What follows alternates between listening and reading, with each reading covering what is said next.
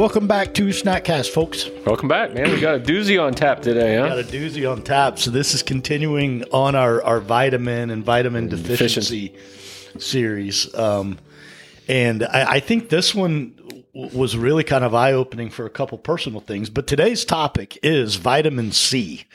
And Kevin kind of was zipped up about it a little bit. And, and I'm like thinking to myself, it's vitamin C, man. It's like whoop de doo.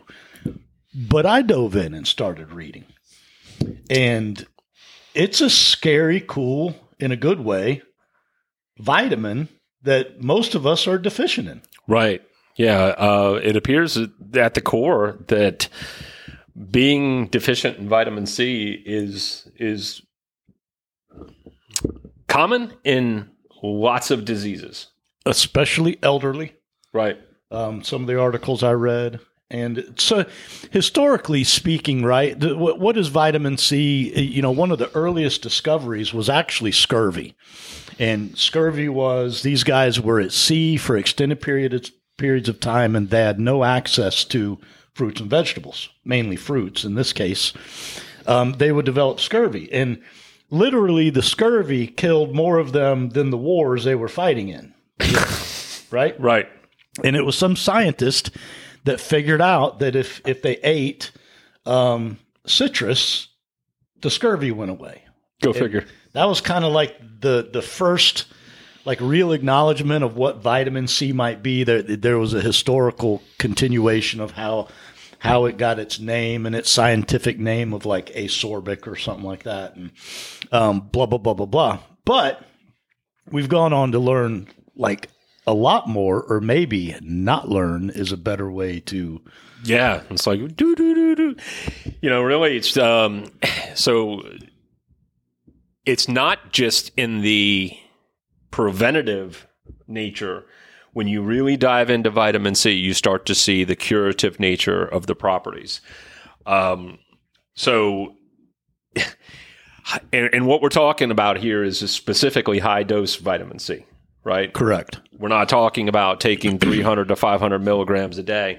Uh, there was a doctor in 1943 uh, to 1947, uh, Dr. Klenner, uh, and there's documentation left and right on this that he cured 41 cases of viral pneumo- pneumonia with just high dose vitamin C. He took that information and then later said, "Oh, wow, this is curing this. I wonder what else it cures." And he, 1949, when polio was absolutely rampant, he gave 60 patients high dose vitamin C, and all 60 were cured. One, Cured. cured, and he used the word cured. One in 1951 was actually a four year old little girl who had already sustained substantial paralysis. 19 days later, she was back to normal. So they he talks about the curative properties of vitamin C in hundreds, if not thousands, of infectious diseases. Right, some of them just in the very beginning. I, I could uh, Rocky Mountain spotted fever. I don't know what that is. Bladder infections, alcoholism, arthritis, leukemia, atherosclerosis, ruptured vertebrae. Say that again, twice. Ather- atherosclerosis, uh, ruptured internal vertebrae disc, high cholesterol, ulcers, diabetes, glaucoma, burns, secondary infections, heat stroke, radiation burns, heavy metal poisoning, chronic fatigue, just to name a few. Uh, hepatitis is one. Um, also, substantial links to MS and what I'm learning ADHD. So we have a few personal stories about this, right? We we had an employee here that she had MS, and it got bad enough, um, as she told the story, that she literally said goodbye to her husband and son. She's laying in the That's hospital. heartbreaking. She didn't think she was going to make it, and she, you know, determined to try alternative treatments, right? And she ended up with a, a um, is, is Catherine like a DO? Yeah, yeah. So She, I, I, she actually had a d- degree in pharmacology. She's not a DO. she's a local lady Yep. that that that does some alternative treatments, and um, our employee ended up going to see her doing the Myers cocktail, the, right. high dose vitamin C, right, and MS was on the mend, and she's now like a fully functioning. Uh, uh, she's very cautious about what she eats, but fully functioning healthy adult. Yeah, she's done a lot of dietary restrictions on top of. But yeah, to your point, all through um, natural, and um, a large part of that natural treatment was the vitamin C IVs. So, uh, one of his quotes: "When proper amounts are used, it will destroy all virus organization organisms." Right? He said, "Don't expect to control uh, a virus with 100 to 400 milligrams of vitamin C." Right? Uh, he would give it IV in between 25 and 50,000 milligrams for an adult. So when we talk about like, oh, I took a thousand milligrams of vitamin C, he went on to basically say that any vitamin C is better than none, and obviously taking that level of vitamin C is probably like on a uh, as a vitamin would be horrific for your for your stomach, right? So that's right. why you have to do it uh, I, vitamin C uh, in an IV form. Um, but yeah, he said he could he could stop measles or dry up chickenpox. I mean, crazy. Pretty bold statements. Very very bold statements. Um, so so why do you we know also this? the other story? Okay, well, I had a very good friend of mine um, who. Uh, well, that's not where I was going with it, but go ahead. So I saw it personally firsthand. Right, uh, a really good friend of mine uh, had uh, cancer, kidney cancer, uh, and unfortunately, he recently passed. But this isn't the reason for that. He didn't get started on vitamin C therapy until it was really extremely late in the game. Um, but I saw it firsthand because he couldn't stop coughing. He couldn't stop doing anything. Um, he took uh, one treatment of vitamin C, and the next day uh, he was acting like he didn't have cancer at all. I mean, it was the the coughing was gone, the spitting up of the blood was gone. It was it was all uh, eliminated with one treatment. Now again. Um, I think it was just so late in the game when he even started it. So unfortunately, it was just didn't work for him. Um, but it was just he had two treatments and and then unfortunately he passed. But uh, yeah, I got to see that firsthand. Uh, just the symptoms. I mean, cancer and vitamin C. If you know somebody, if you have a friend or you have a loved one that has cancer, uh, this do your homework, do your research, go Google this. This is absolutely game changing. So that brings me the the one of the articles I stumbled stumbled upon. It's it's the one I brought notes for. Um, the title was Intravenous High Dose Vitamin C in Cancer Therapy, um, written by two individuals, uh, Lewis Cantley and I'm not going to pronounce. How do you pronounce that? I don't know. G Hyun. G Hyun. Yeah, something like that. But I just grabbed a couple little snippets. You can look it up. It's actually on cancer.gov. Um, but he said virtually all studies have showed improved quality of life for cancer patients by minimizing pain and protecting normal tissues from toxicity caused by chemotherapy. Um, there was, it was a fairly lengthy article. There was all kinds of studies that they had done in the past and what was correct about those studies, what was wrong about those studies. But it looks like they're starting to revisit. This was dated 2020 um, this article, and uh, even he.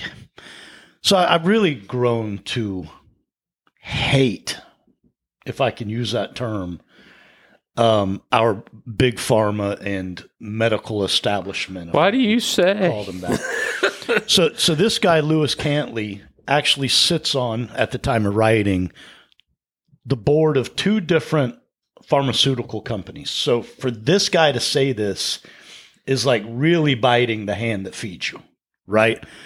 But he said he he talks about one of the problems that vitamin C is facing in regards to cancer treatment is that vitamin C is not patentable.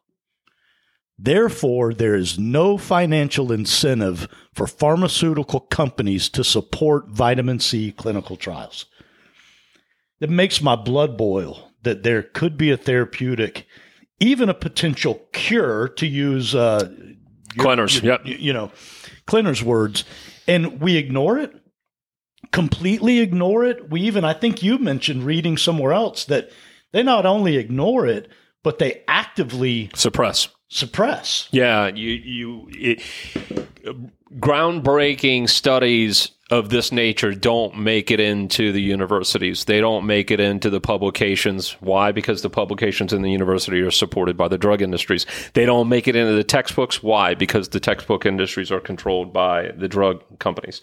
So it's just not going to make it. And you, you really should. This is a very humbling that unfortunately you're on your own in the medicine world, and you better figure that out pretty quick. Um, you know, you and I have talked about big food, and the first step is eliminate all the vitamins and all the nu- nutrients from the food, and then people start getting sick, and then let's not give them the proper treatment, right? You know, you start talking about theories and well, conspiracy theories. This is well up there with them. You know, I'm um, knee deep in that cholesterol book, and it's it's it's just as irritating.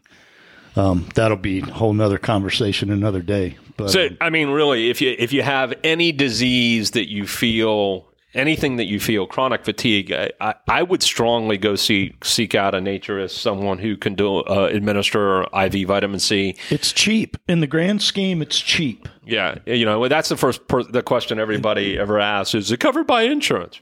No, it's not. And there's pro- again from the conspiracy alarm theories go off not covered by insurance. You're going to have to come out of pocket on this stuff. Um, so we'll spend fifty grand on right.